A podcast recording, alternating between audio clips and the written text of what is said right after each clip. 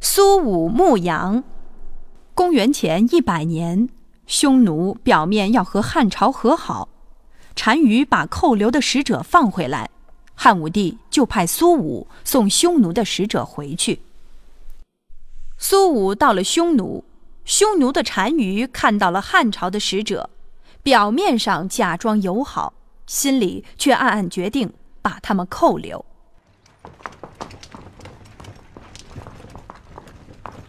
于常在卫律身边做事，在汉朝的时候，一向与副使张胜有交往。他私下拜访张胜，于常想谋反，他把他的想法告诉了张胜。张胜，好久不见。于长兄，好久不见。张胜兄，你不知道，这个卫律是以前汉朝的使者呀，他背叛了汉朝，投靠了匈奴，匈奴。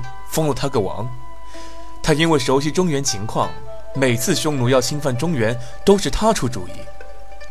我虽然做了他副手，每次看他出主意攻打自己的国家，都愤恨。于长兄，你准备怎么做？我想杀死卫律，然后逃回中原去。好，我帮你一起暗杀魏晋。于长没有想到，他的起义很快就暴露了。卫律下令捉拿他们，很快就活捉到了于常。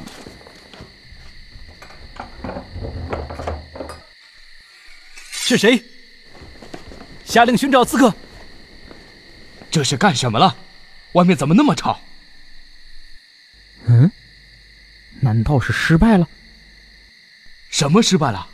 是，是，哎，于常说要去刺杀魏晋。什么？哼，于常，你解释一下这个夜行衣是怎么回事儿？哼，来人呐，把他绑起来，把汉朝的使者请出来，一起审问。苏武知道于常可能很快就会供出张胜，果不其然，卫律的兵这就来了。哎，于常被抓，现在他们要审问汉朝的使者。大人。你别急，我们是堂堂大汉朝的使者，如果被匈奴像在审犯人一样审问，那还有何脸面？这丢的是大汉朝的脸，丢的是朝廷的脸啊！我苏武宁愿一死，也不丢我大汉的颜面。使不得呀，大人！苏武大人，我卫律奉单于的命令来劝降。我苏武宁死也不降。大人，苏武大人，你何必这样？快请大夫来。苏武觉得自己作为一名使者，如果被抓，影响到的是自己国家的名誉。他拔出了随身携带的匕首，狠狠地抹向了自己的脖子。韦律夫人，老夫给他上了药，包扎好了，这是药方。一会儿给他喝下去，还好这伤口不深。魏律看着苏武如此固执，依旧决定劝降苏武。苏武大人，我魏律以前也背弃了汉朝朝廷，归顺了匈奴。幸运的是，收到了单于的大恩，赐给了我封号，让我称王。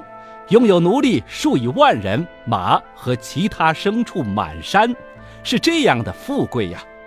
苏武大人，你今天投降，明天你也可以像我一样。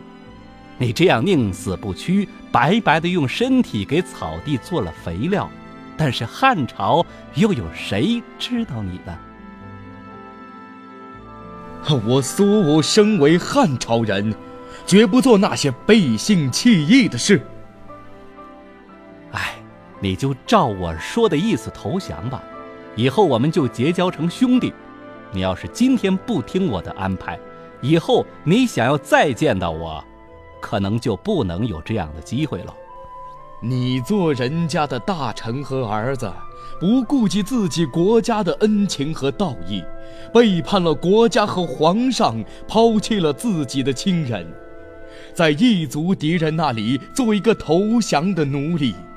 你不必又多费口舌，卫律，你忘恩负义，背叛朝廷、厚颜无耻的投降敌人，做了汉奸。我为什么要跟你见面？我绝不会投降，要杀要剐都随你。来人，把苏武关到牢里去。匈奴的单于很欣赏苏武，他想把苏武拉拢到匈奴。那个汉朝的苏武还活着吗？大王还活着。哼，那么多天不吃不喝，竟然没有死。难道是上天在帮他？苏武，我封你做个王，让你归顺，愿不愿意归顺匈奴？苏武宁死不叛国。唉，将苏武送到北海放羊。苏武，如果哪天公羊生了小羊，你再回去吧。就这样，苏武在北海边一直度过了十九年的牧羊生活。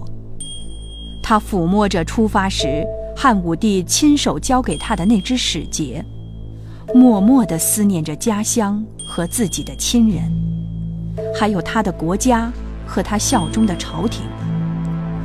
使节是他唯一能寄托感情和思念的东西。他连晚上睡觉时。也紧紧把使节抱在胸前。日子长了，使节上的毛都脱落了，最后只剩下一个光溜溜的杆子。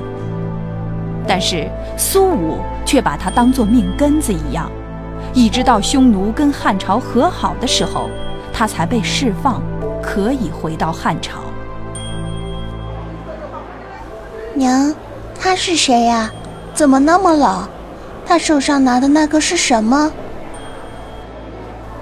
他是苏武大人，他拿着的那个是使节，只是毛掉光了。